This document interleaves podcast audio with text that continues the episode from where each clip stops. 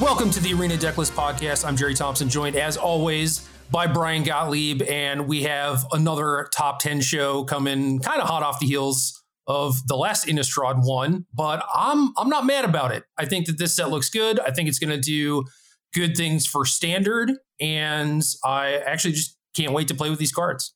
Yeah, tomorrow's the day. We're recording this on Wednesday. Try and get this out right about the same time the set releases, so you can choose to disperse your wild cards wisely. That's all I ask. Use your wild cards wisely. Think about what you're doing.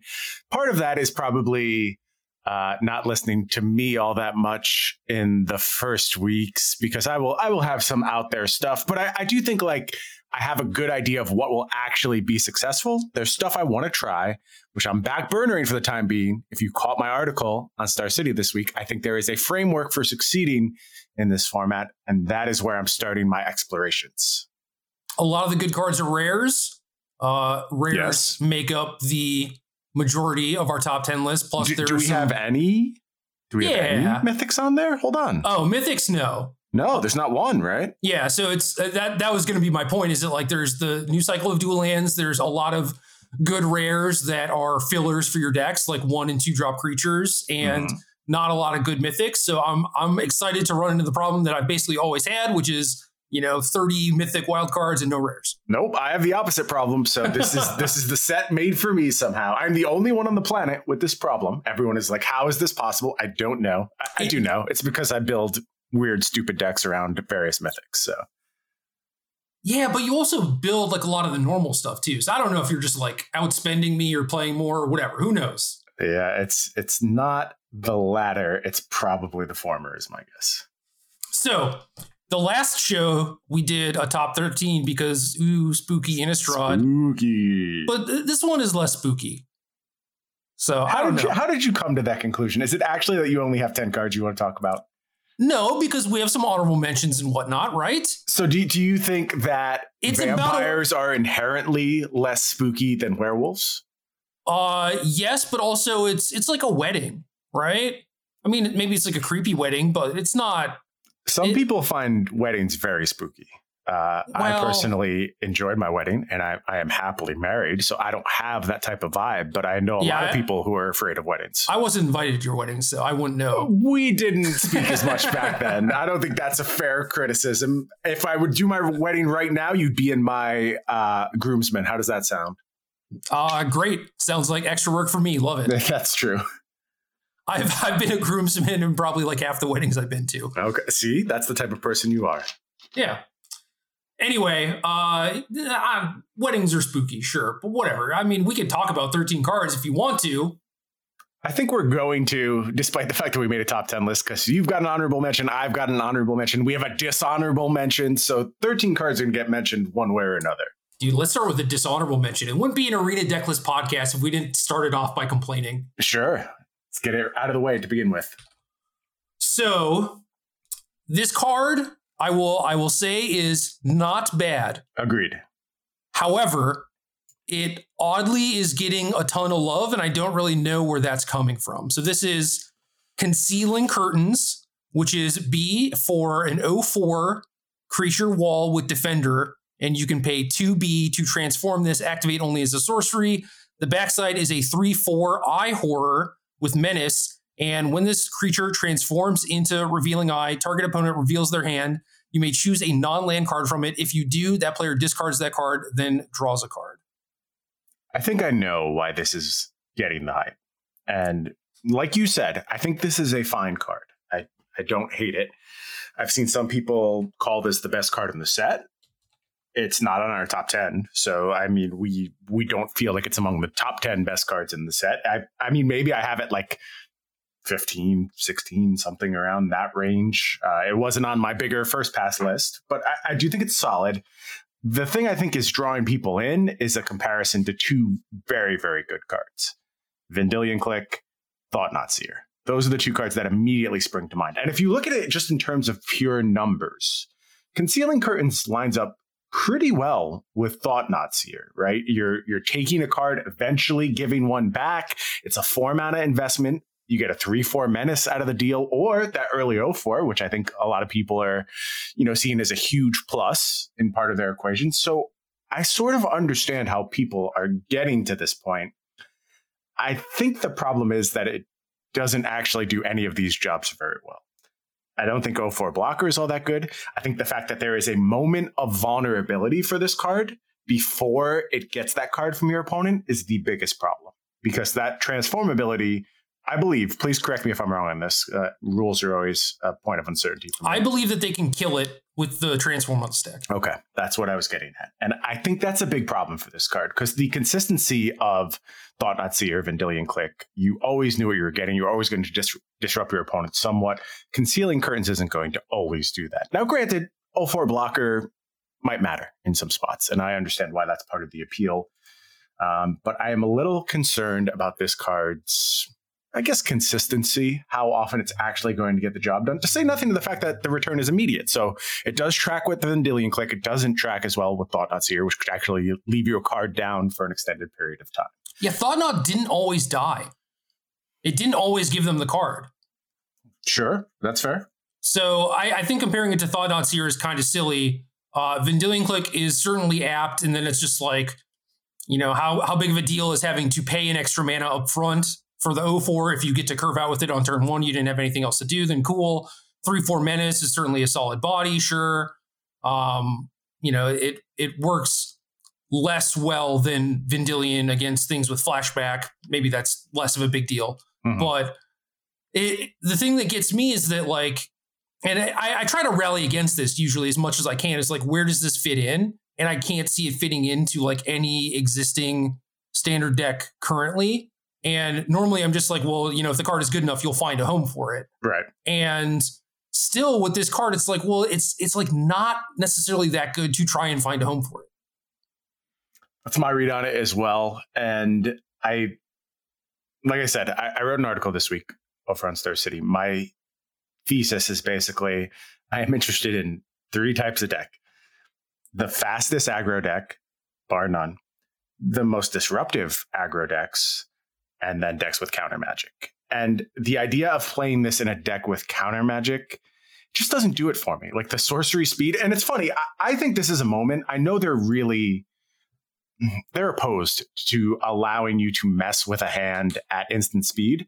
I think this card should work at instant speed. I think it's way more interesting, way more powerful. Then it becomes one of the best cards in the set. But it's not problematically so, because you're not denying your opponent a draw. They get a refresh immediately anyway.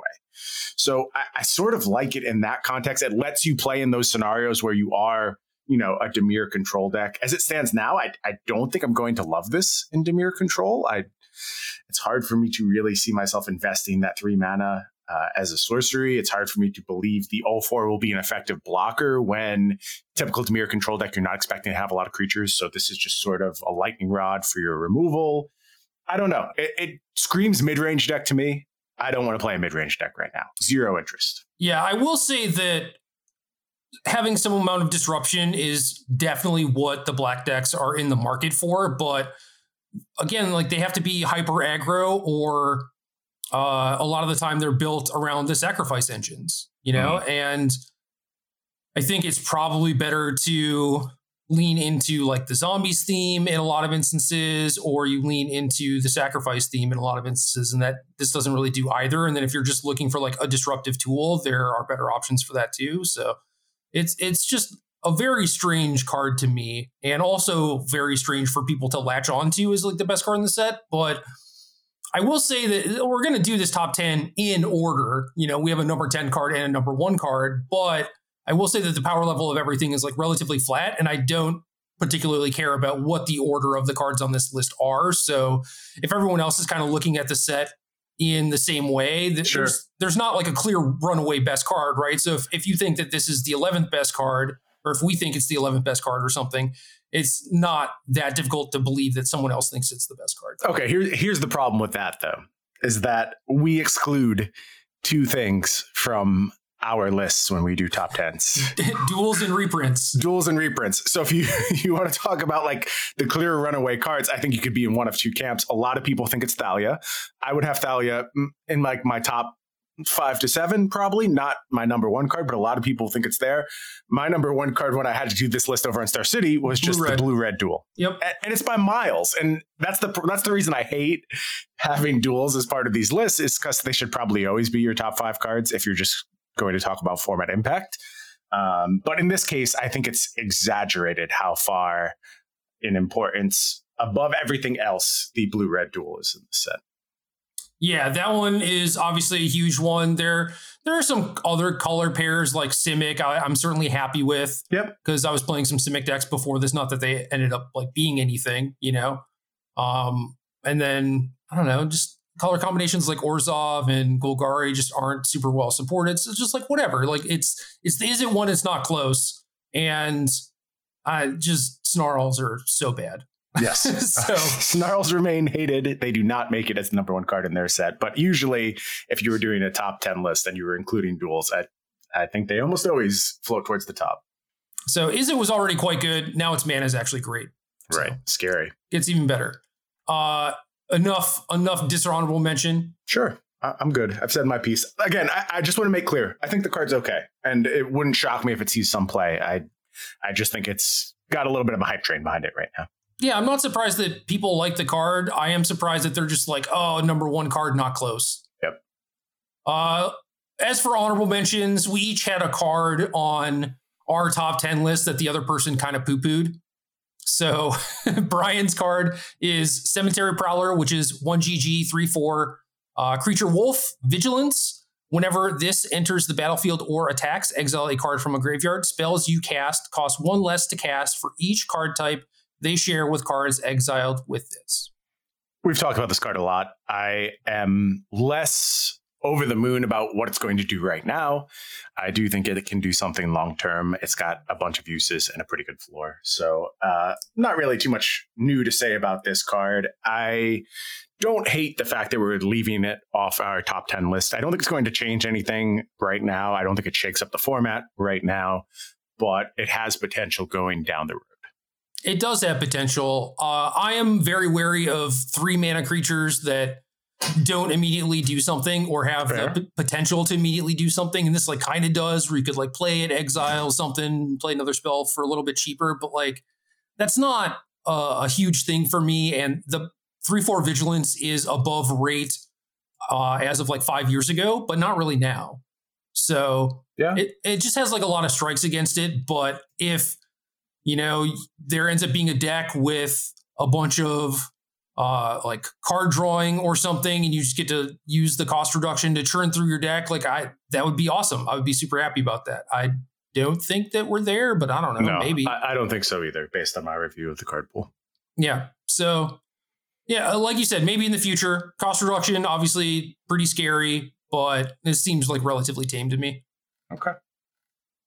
Uh, my honorable mention is a card that I'm writing about this week, again, on Star City Games, which is Welcoming Vampire, two dub, two three, Creature Vampire Flying. Whenever one or more other creatures with power two or less enter the battlefield under your control, draw a card. This ability triggers only once each turn. Uh, this, this is a three drop that, if you play it on turn three, doesn't have any immediate impact also. Mm-hmm. But the thing with stuff like this is that if you are able to, you know, like, play it in a Jasper Sentinel deck, so you have an extra mana, and you get to play another creature immediately after it or something like that. You could play it on turn four, get immediate value out of it. It's a little bit different, you know? And I don't think that this card is like runaway hit. You play this in all, all your white decks because you just incidentally have a lot of three power stuff. The white decks also have really good things at three mana that you're already not able to pack all of them into your main deck. So like, where does this thing fit in? So I've I found some places where I like this, um, but I, I don't think it's just like slam dunk. You, you put it in all your white decks. And it, it's also weird because the kind of game plan that it promotes is not one that you talked about earlier. You know, like this is definitely a, yep. a mid-range card also, or something that facilitates like a good grindy sideboard plan. And yep. Those those things aren't particularly good right now. Yeah, and when I'm looking at the competition at the three drop slot, some of those are very good at doing the disruptive yeah. thing, or they're just good at like getting the edge in the aggressive mirrors. So like for instance, Brutal Cathar against Mono Green. And uh, of course, I'm talking about Elite Spellbinder versus decks you do need to disrupt. So I think the competition's just too big at the three-drop slot.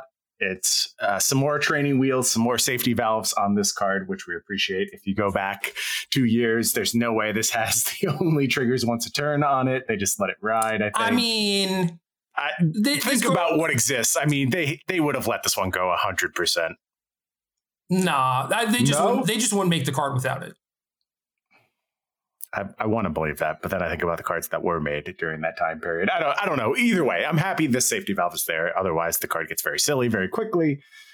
A Mentor of the Meek type effect is historically good enough for standard. It wouldn't shock me to see this see a little bit of play, but I think the competition is just too intense now. If the format were different, I think that this would be an all-star. Could be, could be. It does some cool things with like Toski and getting wide and just a, you know, value deck that draws its entire deck, but that doesn't matter if your opponent takes all the turns. So. Right.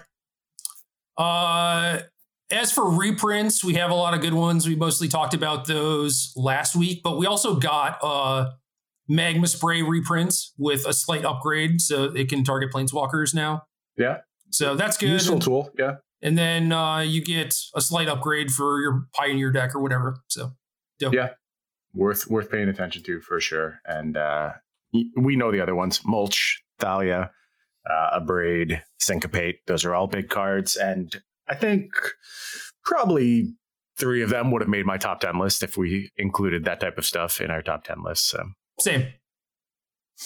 Uh, on to the actual top ten. I, I kind of let Brian order these. So if you disagree vehemently with the wow, order. Throw me under the bus. And in or, my message where I ordered them, I say I only care about the first two slots. Everything else is interchangeable. So. Yeah. Uh, I was going to say, or if you think that this list is in the correct order, you can, you know, give all that praise to Brian. So. Nobody thinks that. It, it'll be. It's I don't even think that. It's rare. How would anyone else think that? I mean, how many preview shows have we done? And it's basically just like, you know, doing the the Powerball lottery or whatever. It's like, it's going to take so long before we actually just gin it and get it completely right. I don't think we ever have. We were pretty close with the last set. We did a really nice job with that one. But uh, even then, you know, you always miss something. Yep. So uh, to that end, our number ten card is Fell Stinger, which is uh, two B for a three two creature zombie scorpion with death touch and exploit.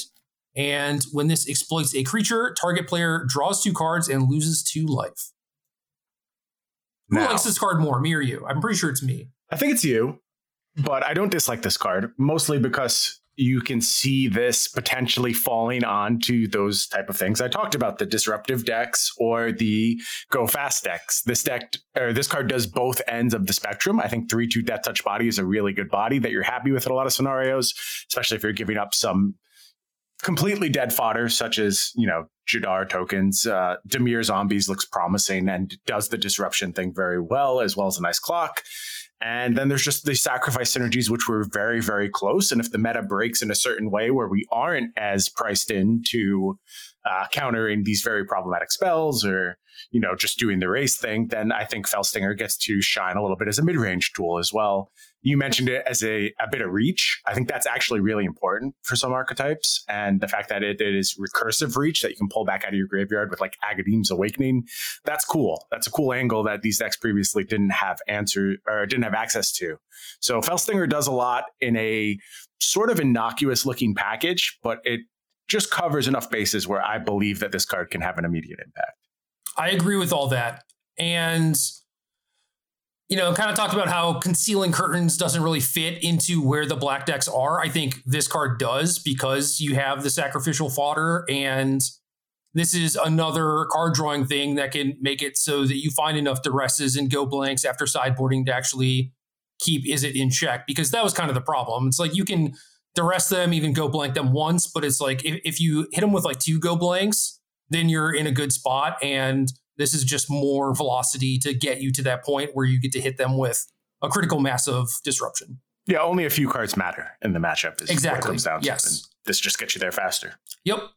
Uh, number nine, we have Hopeful Initiate, which is dub for a one two creature human warlock with training Uh, training is whenever this creature attacks with another creature with greater power, put a plus one plus one counter on this creature, and you can pay two dub and remove two plus one plus one counters from among creatures you control to destroy target artifact or enchantment. I like this card a lot. I'm glad, because I don't feel like anyone likes this card besides me. And it really took me building some humans lists and, you know, doing the read through of finding every possible human to sort of, I mean, maybe falling in love is going a little far, but I, I think this card's very good. And I think it's quite an upgrade in the one drop slot, where the one drop slot is very important in this format. It's important you get onto the battlefield. The fact that this scales for sort of a long time. I mean, if you're working up the curve, it's very easy to put multiple training counters onto this. And like I said, my experience with this card was in a humans build, uh, Selesnya humans build, where I was playing huge creatures, and I had every reason to believe I would have counters all over my battlefield without being all in on a counters type strategy. And that's where I think this card really gets points for me, is that it's very easy for a humans deck to get some, uh, I won't say random counters, but th- they get counters without working for it. And at that point, cashing this in for, say, a removal spell. We have the Silk Wrap analog in this set. Uh, Asika's Chariot is a huge one where if you're picking that off, it could be a really big deal. I'm into Dollhouse of Horrors, so that's a really expensive artifact that you may be able to snipe out with Hopeful Initiate. So there are important targets for this in the format, but more importantly, I think this is just going to be a good body on the low. Very low investment for very high possible return on this card.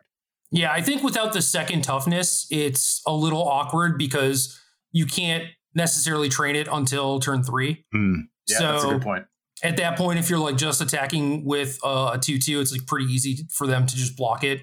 But, you know, two three is a little bit harder to do. And then there are things like the, I keep forgetting this, like Stonebinder's Familiar, the white one drop that gets yep. bigger when you exile stuff. Like that thing can scale up to make it so you can train this thing up to four power, and then Adeline also helps you do that. So it's it's not like Pellet Collector where it just kind of like stops as a three three in a lot of instances. You know, like you could actually keep going with this card, which is kind of cool. Yeah, it, it's as big as you make it. And the fact that it itself doesn't have to pick up those counters is also quite appealing to me. There's, like I said, various ways to put counters on things. And if you just have a battlefield that already has a couple counters, Uh, Ranger class comes to mind as one of the easiest ways to distribute counters around your battlefield. This Loom, can really swing a game. Uh, that's another good one. Yeah, great point. And I, I think all of those things are going to bode very well for Hopeful Initiate's playability. And it's just kind of shocking to me that I haven't seen the card mentioned literally anywhere. And I think it's quite good. I, I think it's just kind of it, an auto include. It's not super flashy. It's like, yeah, like it's uh, another good one drop. And I, I think it's more notable than just that because, you know, maybe you could make a case for the the exile one drop, but I think this is the, the best one drop that White has now. So I do think it's a big deal. I agree with you. Uh, number eight, Voldaren Bloodcaster, one B, two one, creature, vampire, wizard, flying. Whenever this or another non-token creature you control dies, create a blood token. Whenever you create a blood token, if you control five or more blood tokens, transform this. And the backside is a three three flying vampire wizard with, at the beginning of combat on your turn, up to one target blood token you control becomes a two two black bat creature with flying and haste in addition to its other types. And it should also be noted that Falconwrath Forebear is a card that goes along with this really well to form a nice little engine in vampires, and we talked about those two a lot last week. Yeah, and it's just a good little package that I expect the vampire decks will want to build around. I'm a little concerned about the lack of toughness here. We've talked a lot about how important we both believe Spikefield Hazard will be in this format, so that scares me. But despite that, I do think there is enough working here where there's also just like not a lot of good two drop vampires. You sort of struggle to fill out that part of the curve. So this will win by default a lot of the times, but there's like a mini engine, and those type of things are what make an aggro deck really good. You're not supposed to build all in on this engine. You're just supposed to occasionally get a free Falconwrath Forebear out of it. Very occasionally, get to make bats out of your blood token. Now, if you're ever in that scenario, you've gotten so much from your two-drop. And it's sort of like Hopeful Initiate in that way, where it's a very low-cost inclusion. You kind of want what it offers anyways, and then sometimes it's just going to go off for you. Yeah, I, there are two-drop vampires, but they're all kind of mediocre. Mm-hmm. And this is the one where I'm just super happy to play. And if we didn't have the Forebear as the recursive threat, I would be less high on this, but we do. So that's great. And this also fits into the sacrifice decks potentially, if you wanted to try and utilize this. Yeah, that seems like a fine use to me, and, you know, get blood tokens all over the place. And we talked about maybe down the road being able to leverage those blood to- tokens for something other than just blood, maybe getting some kind of uh, artifact-based synergy out of it. So I will be keeping right. an eye on that as well. And you can just deadly dispute the blood token, so it's fine. Sure, I like that act- action as well. I mean, we've done that before with like... Uh, various little bits and pieces with our deadly disputes, you know, treasure tokens, obviously are the ones that come to mind, but any type of sacrificial fodder has uses at this moment. So, yep. Number seven, another card that I have not really seen anyone talk about is Voltaic Visionary, one R, three one creature, human wizard. Tap, this deals two damage to you, exile the top card of your library. You may play that card this turn. Activate only as a sorcery. When you play a card exiled with this, transform it, and it becomes a four three human berserker that cannot block. One other person I saw talk about that.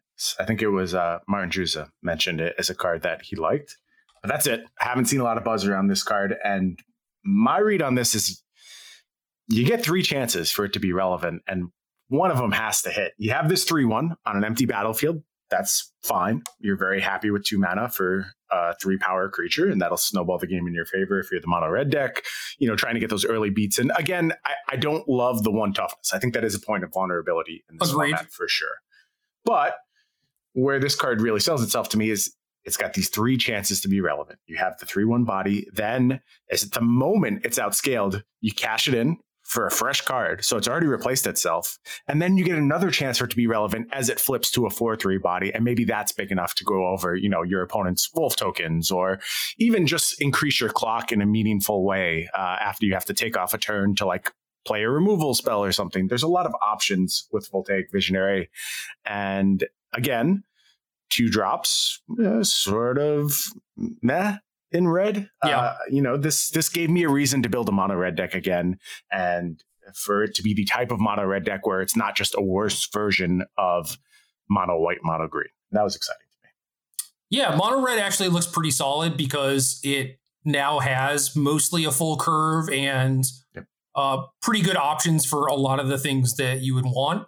So I don't know if it's going to end up being better than mono white because the white aggro cards are just so good and so plentiful. And, you know, three ones are not going to match up well against the mono green four fours and the Seeker's Chariots and stuff like that. But there's hope.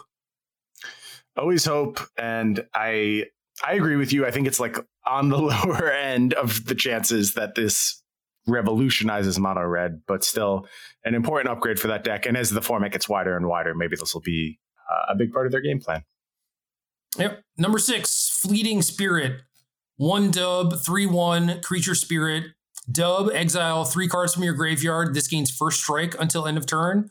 And you can discard a card to exile this, return it to the battlefield under its owner's control at the beginning of the next end step. I really like this card. And it's it's not flashy. Again, it's it's a three one, so theoretically it's got that vulnerability to Spikefield Hazard, but this ability seems very good to me. In some ways, it reminds me of Seasoned Hollowblade. Obviously, you're not winning a bunch of combats with the discard a card ability, but that exile three cards from your graveyard, that's a pretty easy cost to offer up. And it's threatening, too. And you don't actually have to do it. Like, you, you can't block if you know your opponent has access to that. And just the threat of it is going to get you a lot of damage from this card. Uh, it combines kind of nicely with the green spirit that was in the last set that like does stuff when things leave your graveyard. So I want to look at that package again and see if there's actually a, a green white spirit take. But I did this with Dorothea, which we talked about last week as a spot for blue white spirits to really put out some damage. I also think like the Mana Leak could matter a bunch. There's okay one drop spirits in blue white. You have uh, Usher of the Fallen as well as Ascendant Spirit. So you can sort of get your Mana Leak online very early. Lantern and Bearer's fine too. Yeah, Lantern Bearer's okay. I, I don't I don't hate that card. And it, it does play well too with this ability to just put a card in your graveyard without having it to be in the battlefield and then getting the uh, dis- disturb costs, which especially in the case of Dorothea, I think that's a really big deal. And being able to get that Geist type effect out of nowhere should do a lot for that archetype. Yeah, uh, it's definitely interesting. With uh, Welcoming Vampire, I definitely did a lot of looks into various blue-white aggro decks and spirits in particular, and there's there's some stuff there. It's close. Mm-hmm. No, I think so too. And uh, I I felt like I was on the cusp of something with the blue-white spirits deck. The, the awkward squeeze there is that if you're playing Ascendant Spirit, you end up in a snow mana base, and you have to play like the tap snow land. I don't know if you can get away with that in this format, and maybe you just, you know, you do gem a bunch of Lantern Bearers and you consent to having a a much worse creature in that spot. But the idea of like being able to hold open mana and then turn it into your Ascendant Spirit activation was very, very appealing to me. So I'm going to try that one out. I'm going to start with the snow version, and then we'll look at some more low to the ground spirit stuff. Mono blue is is pretty close. That's where I ended up thinking okay. that it was yeah. going to be the best. Yeah, I, I just was sort of in love with Dorothea for this approach because I think that clock is such a big deal and what the mono blue deck would miss. But you you have Syncopate, you have the Mana Leak, you can sort of play a little bit longer game with those tools. So maybe you're like a curiosity away from re- me really being in love with the idea. Uh, Mischievous Catgeist is fine. I'm going to have to read read the text on that one. Uh, Mischievous it's, Catgeist. It's one U, one one. Uh, when it deals combat damage to a player, draw a card, disturb two U, curiosity. Okay. More or less. I could, yeah. could be wrong about some of that, but no, no, that's that's close enough. And you're you're right that it sort of kind of does the thing you want it to do, and you might have to make a, a dummy attack with it, and five's a lot to invest in it, but you get the effect you're looking for. I, th- I think it like the two drop aspect of it is fine because there's the, the three drop that like can tap a creature. Yeah. Uh, so it's it's not just like, oh, I have to play this one one and then wait for it to die. And then my curiosity is super expensive. I think it's like you try and ride the one one with the three one tapper and unsummons and stuff until yeah, yeah. that runs out. But uh, okay, you can you can sack it to Overcharged Amalgam, too.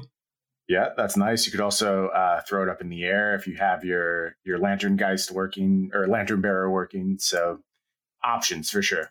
Yeah, it actually didn't look that bad to me. Okay. I'm I'm excited to build that one.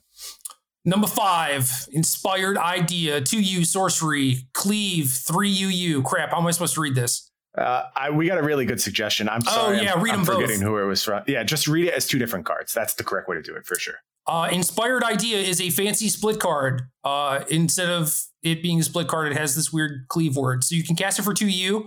Uh, which would mean that you draw three cards and then your maximum hand size it, maximum hand size is reduced by three for the rest of the game, or you can cast it for three U U, which is just draw three cards. Both are a sorcery.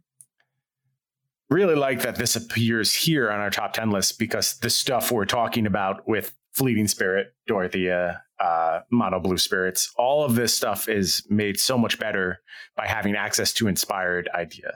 And not only is it good in you know, blue, white shells, mono blue shells. There's also decks I've looked at where like you certainly have iteration in Izzet shells, but having a backup iteration where you can just always, always, always get the kind of velocity you need to work through your deck and have a deck full of fading hopes and, you know, one for one trades. You need some, some pretty deep pockets to go down that road. And I think Inspired Idea is going to work as those pockets for a lot of different archetypes. It's right in the middle as far as power level goes, but it just opens up so much deck building space and makes a lot possible, which is why I find it so high on our list. Yeah, it's cool. I, I mean, obviously it has some potential combo applications too. I don't know what sort of things like that exist necessarily. So I mostly like this uh, in a sort of like tempo-y kind of deck where, you know, maybe I, I saw like your list that was Delver that played all four. And I think that that's fine if you're just like kind of all in. But if you're more of like a mid range thing, like uh, Mori's Azorius deck, like maybe you play a copy main and a copy in the sideboard. Yeah, it seems fine. So I like it. I don't think it's going to show up in a ton of places in huge numbers or anything, but it is definitely going to be a very important card. It's one of the few cards that m- seems like it could break the paradigm of existing decks. Like a lot of this stuff is just going to slot into things that are already present, or, you know, do slight tweaks on play patterns we already know and embrace. Inspired Idea is the one that can actually open up some new space, and that's that traditional tempo type space. Right. Number four, we have Hullbreaker Horror, five U U, seven eight, Creature Kraken Horror, Flash. This spell can't be countered. Whenever you cast a spell, choose up to one. Return target spell you don't control to its owner's hand. Return target non-land permanent to its owner's hand. This has the stink of Andrew Brown all over it. You feel it? Yeah, it can't be countered. Huge blue creature. We're on to you, Andrew. We know what you're up to here. He, he loves his Pearl-like Ancients. And I, I think that these things are really important, because if there is ever a, a blue deck that kind of like takes over a metagame, then they have to include copies of these cards to beat each other. And then it means that they have fewer slots to uh, beat on everyone else. So they, they just by like the mirror existing, they kind of like cannibalize their... Uh, you know, potency in the metagame overall. And this is maybe the best one of these that we've seen. Like Nezahal in Historic is kind of unbeatable, uh, but this one might actually be better. Yeah, so you make a really good point as to why these things typically exist. And I agree with you one hundred percent. This is so much better than that, though, I think. This is just main deckable good. Yeah, it's just good against everyone. Like, think about the role that Cyclone Summoner played against Mono Green when we just had the most recent, whatever we call high-level competition these days. Set championship? No, it was, it was Worlds. Oh, Worlds. Okay, yeah, there we go. You can't blame me for not knowing that. Uh, anyway, the role of Cyclone Summoner changed how those green decks were able to play that matchup. They it was a real threat against them, both in terms of body and what it did to the battlefield. This is sort of doing the same thing, except at instant speed. So you just get got by it a lot of the time, and it, it eats your best attacker. And then they untap and just decimate your board. And not only that, it protects itself after that. And that can't be interacted with on the stack. And it's sure as heck not going to be interacted with in terms of just doing damage to this thing, because it's freaking huge. seven eight is just tremendous. And in a lot of instances, you're not even going to be able to combine two spells to deal with this. And that assumes they all get through without being challenged. So I love this as just a straight up card to play in any type of blue deck that's looking to go long. I think it's main deckable, like you said, but I will probably have more copies in my sideboard because it's going to be so critical for these matchups. And if you get the Hullbreaker Horror edge in something like the Izzet mirror, it's really, really hard to break through. We're going to have to find some special tools, I think, to be able to challenge Hullbreaker Horrors. And that's kind of the the second step. The first step is just playing this card all over the place. I also love it as a reanimation target. We've seen Tidescroll Tyrant do similar things, but uh, I had a deck in my article this week focused on Dollhouse of Horrors that you bring back a, a little Hullbreaker Horror. It still messes your opponent up, especially when you're playing your entire game at instant speed. You have Considers, you have Unexpected Windfall, you have Divide by Zero. All of that stuff working together is going to mean your opponents just aren't going to put things on the battlefield, to say nothing of the fact that you can just play your Unexpected Windfall, hit seven mana, and play this card as a seven eight. You don't even have to do this type of shenanigans with your uh, Dollhouse of Horrors. So I, I am into this card in multiple places. I think it's, like you said, maybe the best version of this type of creature we've ever seen. Yeah, it's very good. Everything that you said is true. It all tracks. Uh, when, when you Dollhouse it, you know, you don't get to protect itself. But I, I think that that's just fine. Well, I mean, you do in the sense that if your opponent uses anything that's expensive to interact with it, you can just time walk them over and over. Yeah, I suppose that's true. And I think that's the scenario you're going to see with this card a lot, is it's just going to lock people out of the game as you cycle through your cheap, you know, one mana Considers, and then maybe you go to your Expressive Iterations after that and your Unexpected Windfalls. There's just a lot of ways to keep churning through your deck and get more and more material. And I mentioned like Divide by Zero, that being worth two cards is really big. Like you're just yeah. going to control battlefields with this card over and over. Yep. Yeah, I, I think that this card is really good, really impactful. It needs the game to be, I don't know, it needs the game to be able to like get to a certain point, right? And Cyclone Summoner, I think it it's way better in those matchups specifically because you generally needed it kind of like as a sweeper on the effect. Turn. Sure, sure. This just certainly has way wider implications, though. It whereas does. That was a super narrow tool. Yeah, I mean, imagine the the Izzet mirror now. Before it was like we play draw go, we set up our hands, and you can't necessarily shove on like Iteration Epiphany because if they have like a counterspell or two, then they get to untap. And now it's just like, well, if you're set on playing draw go, someone plays this thing first, you you can never cast Epiphany again. Oh, it's an immediate arms race. There's there's no way that deck can continue to exist without having copies of this card, because if you come against the mirror where they do have copy of this card, I think you're just dead in the water. There's there's nothing you can do in that spot. Yeah, it's I played a decent amount of control mirrors in in Historic, and that's what it felt like with Nezahal, where it was sure. like, you know, you're set up with all these fancy counter spells and like Teferis and answers to various things, and then they just cast a Nezahal and like nothing you do matters. You just right. can't beat it. So then it was like, oh, you start playing uh, Discontinuity to exile their Nezahal when they cast it, and it's just like it's it's just nonsense, right? Like the, the only thing that matters is that card, and I, I think that we're going to get to a point where that's true in the Izzet mirrors as well. It is nonsense, but I mean, you bring up actually a good counterpoint that I would be remiss to not mention. I mentioned Divide by Zero playing well with this card. It's also a good answer to it. That's, so that's true. Uh, that, and but the thing is, it has flash. So like, how much are you really giving up if you get it Divide by Zero? Do you just untap and play it? Okay, I can live with that. I mean, yeah, depending on the situation, you probably just like draw and pass again. You, you know? Could do that. Yeah, it's, absolutely. It's not like Divide is a permanent answer or anything. Yep. Yeah, so, the, the flash really brings this to another level, and I, I don't know how you can profitably interact with it over the long term. Yeah, and it is it is very big. Like you mentioned, you you are going to eat something against mono green or mono white basically all the time. And if you get to untap with it, I can't imagine that they get to keep a battlefield presence. It's just like you need to live to that point. And, yeah. you know, you brought up Unexpected Windfall, ramping into it with Treasures. I think that's completely fine. Yeah, excited to play these decks. And uh, this this next card on our list is also going right into these type of decks for me. Uh, I'm on the fence, but I do think this card is good. Number three, Wandering Mind. one U R, two one Creature Horror, flying. When this enters the battlefield, look at the top six cards of your library. You may reveal a non-creature, non-land card from among them and put it into your hand. Put the rest on the bottom of your library in a random order.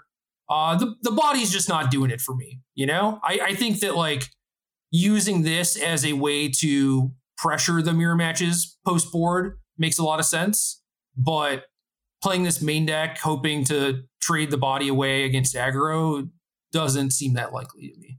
Oh, my game here is all about dollhouse shenanigans. I, I should have specified that. No, that's, that's what I'm looking to do with this. That's completely fine. I totally get that. I support yep. that. Yeah, and not only does this find your key cards, your dollhouses, but it's awesome out of the graveyard to buy back, and you just get deeper and deeper, more and more control elements. And the core of my dollhouse deck right now is Hullbreaker Horror, Leer, and Wandering Mind, and I think that's all you need. It's very easy to get these cards in your graveyard. It's very easy to just play these cards as very good cards. They're all awesome when they come back as smaller versions. So uh, this is sort of like my number one idea to try when we go live on Arena tomorrow. It's just get this dollhouse into play, see what it can do. Wandering Mind, though, has some potential to break out well beyond that archetype. It goes so, so deep.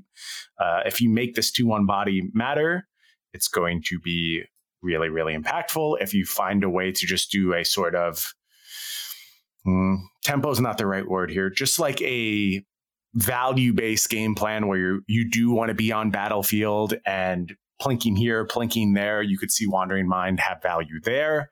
Um, but I am excited more for this card's reanimation possibilities, which is weird to say about a three mana creature.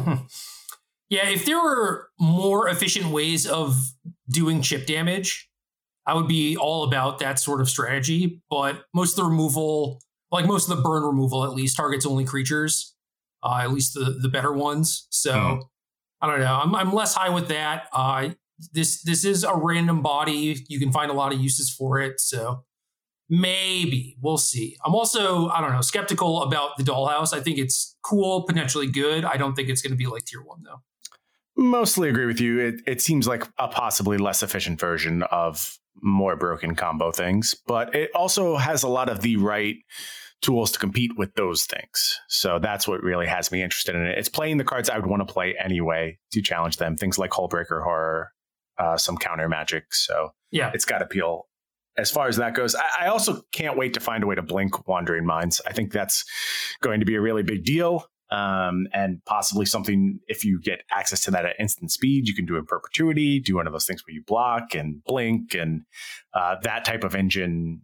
You know, give me a uh, Restoration Angel and I will I will have the best time ever. I promise you. Oh, you have your teleportation circle, although not quite the same. Yeah, it's not the same. It's also awkward because that makes you want to play more creatures and this wants you to play more non-creatures. Mm-hmm. Mm-hmm. It's a mess. It is a mess, but we'll figure it out and it's going to be a lot of fun. Number two, Overcharged Amalgam, two U U three three, creature zombie horror, flash flying exploit. When this exploits a creature, counter target spell, activated ability, or triggered ability. This just seems like an easy call to me. I mean, these type of effects always matter. They're they're always better than they look. They also look quite good, so that says a lot about what they're capable of. This having a very relevant body to play when you're not countering something really gets it points for me. The fact that you're never really without options. You can always exploit it to itself as a counterspell. So that's appealing. Um, and we've seen a lot of value gained from this counter target spell, activated ability, or triggered ability stuff. So if like planeswalkers matter a bunch, or, you know, any myriad number of effects that could be very important in this format, maybe Overcharged Amalgam is how you answer those effects as well. So I, I, I don't know what else to say about this card. It's just, it's the next Frilled Mystic, the next Mystic Snake, the next Spell Queller, and it's got a really good type too in zombies. So this just seems like a slam dunk. Yeah, I agree. Uh, I, I think that just the body itself is very good, and it's not pigeonholing you into Simic like its predecessors were. So yep. You could do blue red, you could sacrifice your Wandering Mind, which is cool. You can do blue black with Jadar, Shambling Ghast, all, all that stuff. You can do uh, blue white. Uh, one of my lists has like Clarion Spirit plus this card. Yeah, that's cool. And even like Mori's deck, you know, it didn't perform spectacularly at Worlds, but there was definitely something there. And if you wanted to continue working on that, I think that this fits in very well, even though most of your bodies were solid, but like, you would happily trade uh, a random two two or whatever in play for a counterspell, you know? Yeah, it also just fits brilliantly with what the format's about, right? It is both pressure and counter magic, which is the, the two things I'm looking for all the time. I need to pressure you. I need to counter your haymakers. This does it both. So love this card in the abstract and how it lines up with the format right now. Number one card. This is maybe like the weakest card that we've had for a number one, because normally it's like flashy. The boringest. Yeah, yeah, it's so boring. It's like flashy planeswalker, flashy dragon, whatever. Uh, this is Ascendant Pack Leader, G two one, Creature Wolf. This enters the battlefield with a plus one, plus one counter on it if you control a permanent with mana value four or greater, and whenever you cast a spell with mana value four or greater, put a plus one, plus one counter on this. I will say that if you were able to just slot this into the previous format with none of the cards from this set, it would be very, very impactful. And the thing that I am concerned about is that maybe the rest of the format kind of like passes Mono Green by, but I doubt it. I think I think it's still good enough, uh, and this certainly helps its cause a ton. I, I get your concern. Like you, I doubt it. I think Mono Green is already very good, but I also love this card's potential in things like werewolf style builds, and the fact that they're doing something similar but slightly different makes it less likely that this card just gets totally passed by, because you could do something with like Tovalar, draw a bunch of cards, and, you know, we have better mana bases now. So maybe you're a three color teamer werewolves deck and you are finding your negate to counter the burn down the house. And there's a lot of moves you can make with this card for aggressive decks besides just saying, we got our one drop, but still we got our one drop. Like, this is what was missing from all those decks before. So you, you don't have to make those kind of moves. You can just beat down. And it was a good strategy in the last format, going to be good in this format. And definitely the most boring number one card we've ever had, I have to say. Just nothing exciting here. Uh, a stupid one drop that is going to do some damage and gets bigger. Enjoy. Yeah, I mean, when the decks don't have access to really any playable one drops, suddenly you give them one, and it's a very good one that scales up really well. It's like, well, that's that's a game changer.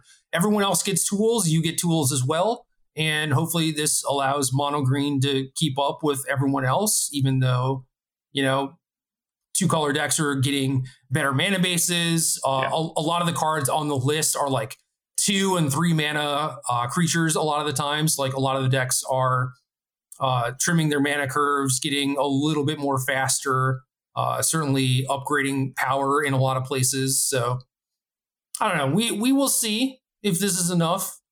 Uh, but yeah, if if something like Temur or even Gruul end up being better choices just because they're a little bit more robust than Mono Green, I wouldn't be yep. shocked, but they're still going to include this card.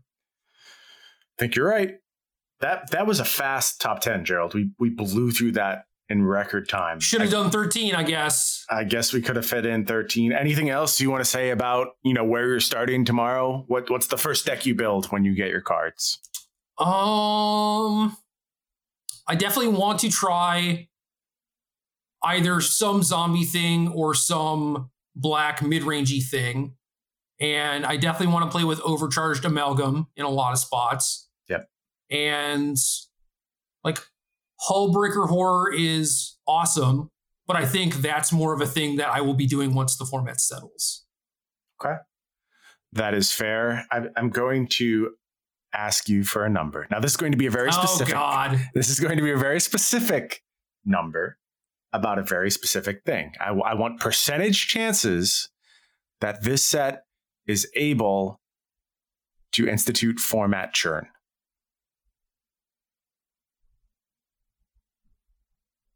I mean, that's not that specific. I thought you were going to. Oh my God! I thought you were going to keep going.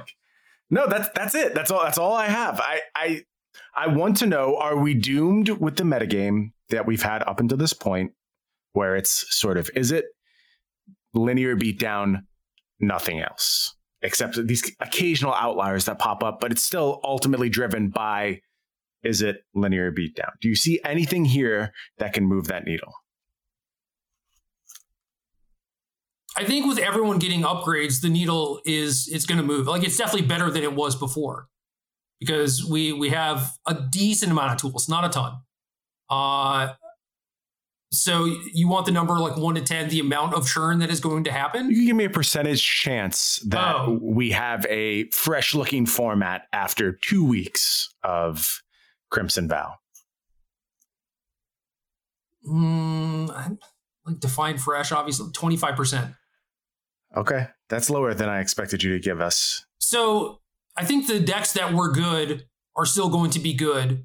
Uh, what what is going to happen in the first week or two is that people are going to be building beatdown decks and they're going to be doing pretty well. And then there's going to be some sort of blue deck that adapts to be able to beat them. And then that deck is still probably going to have the tools to compete against everything. And I don't know if it's going to be like Epiphany or Dragons or just like Leer Control or something like that. But the the blue cards with the tools that they have are still, I think, just a, a lot better than the other stuff. I sadly agree with that. I think blue is still king. I think that I'm going to go with thirty percent chance of churn and a meaningfully different format, something we're excited for. But a lot of this just lines up with what we've been doing and sort of tweaks those ideas, drives uh, small change in terms of deck construction, in terms of maybe like a lower to the ground blue deck now having a chance as opposed to just like the middle of the ground, top of the ground type deal. It was just, is it Dragons up to, is it Epiphany? I could see something lower on the curve. Is it Delver-ish stuff now nah. existing? I I don't know. Like Inspired Idea is a big deal for those decks. And so is Syncopate for that matter. The fact that you just have a consistent counterspell could really get a lot, and Overcharged Amalgam too. There's just really good threats that are still doing this disruptive idea. So that challenging the big Izzet decks doesn't seem impossible to me. I think lower lower the ground blue deck is likely reasonable, but I don't think it's going to contain Delver. Okay, uh, I'm I'm willing to concede that point. Delver is uh, a hard sell. I've I've got some lists that look decent, but uh, yeah, lower to the ground blue, be it spirits, mono blue spirits, Azoria spirits, zombies, reaching out to blue for Overcharged Amalgam. All those things seem plausible to me. Yeah, I think that we're probably going to have a Vampires deck that is playable, which is good because that adds like a new wrinkle to the format. And maybe that's a deck that's like decent against mono green and mono white. Like we need a beatdown deck that's good against the other beatdown decks, right? And then worse against Epiphany. And I think that that would help. Or maybe it's even just like black midrange that is now playable enough against these Izzet decks, but like really good against aggro. Yeah. Yeah. If it gets that Izzet match up to like forty-five percent and just dumpsters the aggro decks, you could see churn that way as well. Yeah. And we, we have tools for that. So I'm definitely interested in trying those things. And the, the amalgam stuff is just fun for me. I just want to be doing that stuff. Okay. Well, it is uh, six in the afternoon here on the East Coast as we finish recording this. And I'm just going to go to bed and wake up tomorrow and have it be Crimson Vow Day. That seems like the best way to just skip ahead into the future. Dude, you're going to have to sleep for a long time. That's fine. Uh, I have NyQuil. I'll just just go to town, get under that weighted blanket, take a nice twenty hour nap, and wake me up when Crimson Vow is here. I can't sleep for more than three hours in a row, man. I'm jealous. It's that cat life. Game.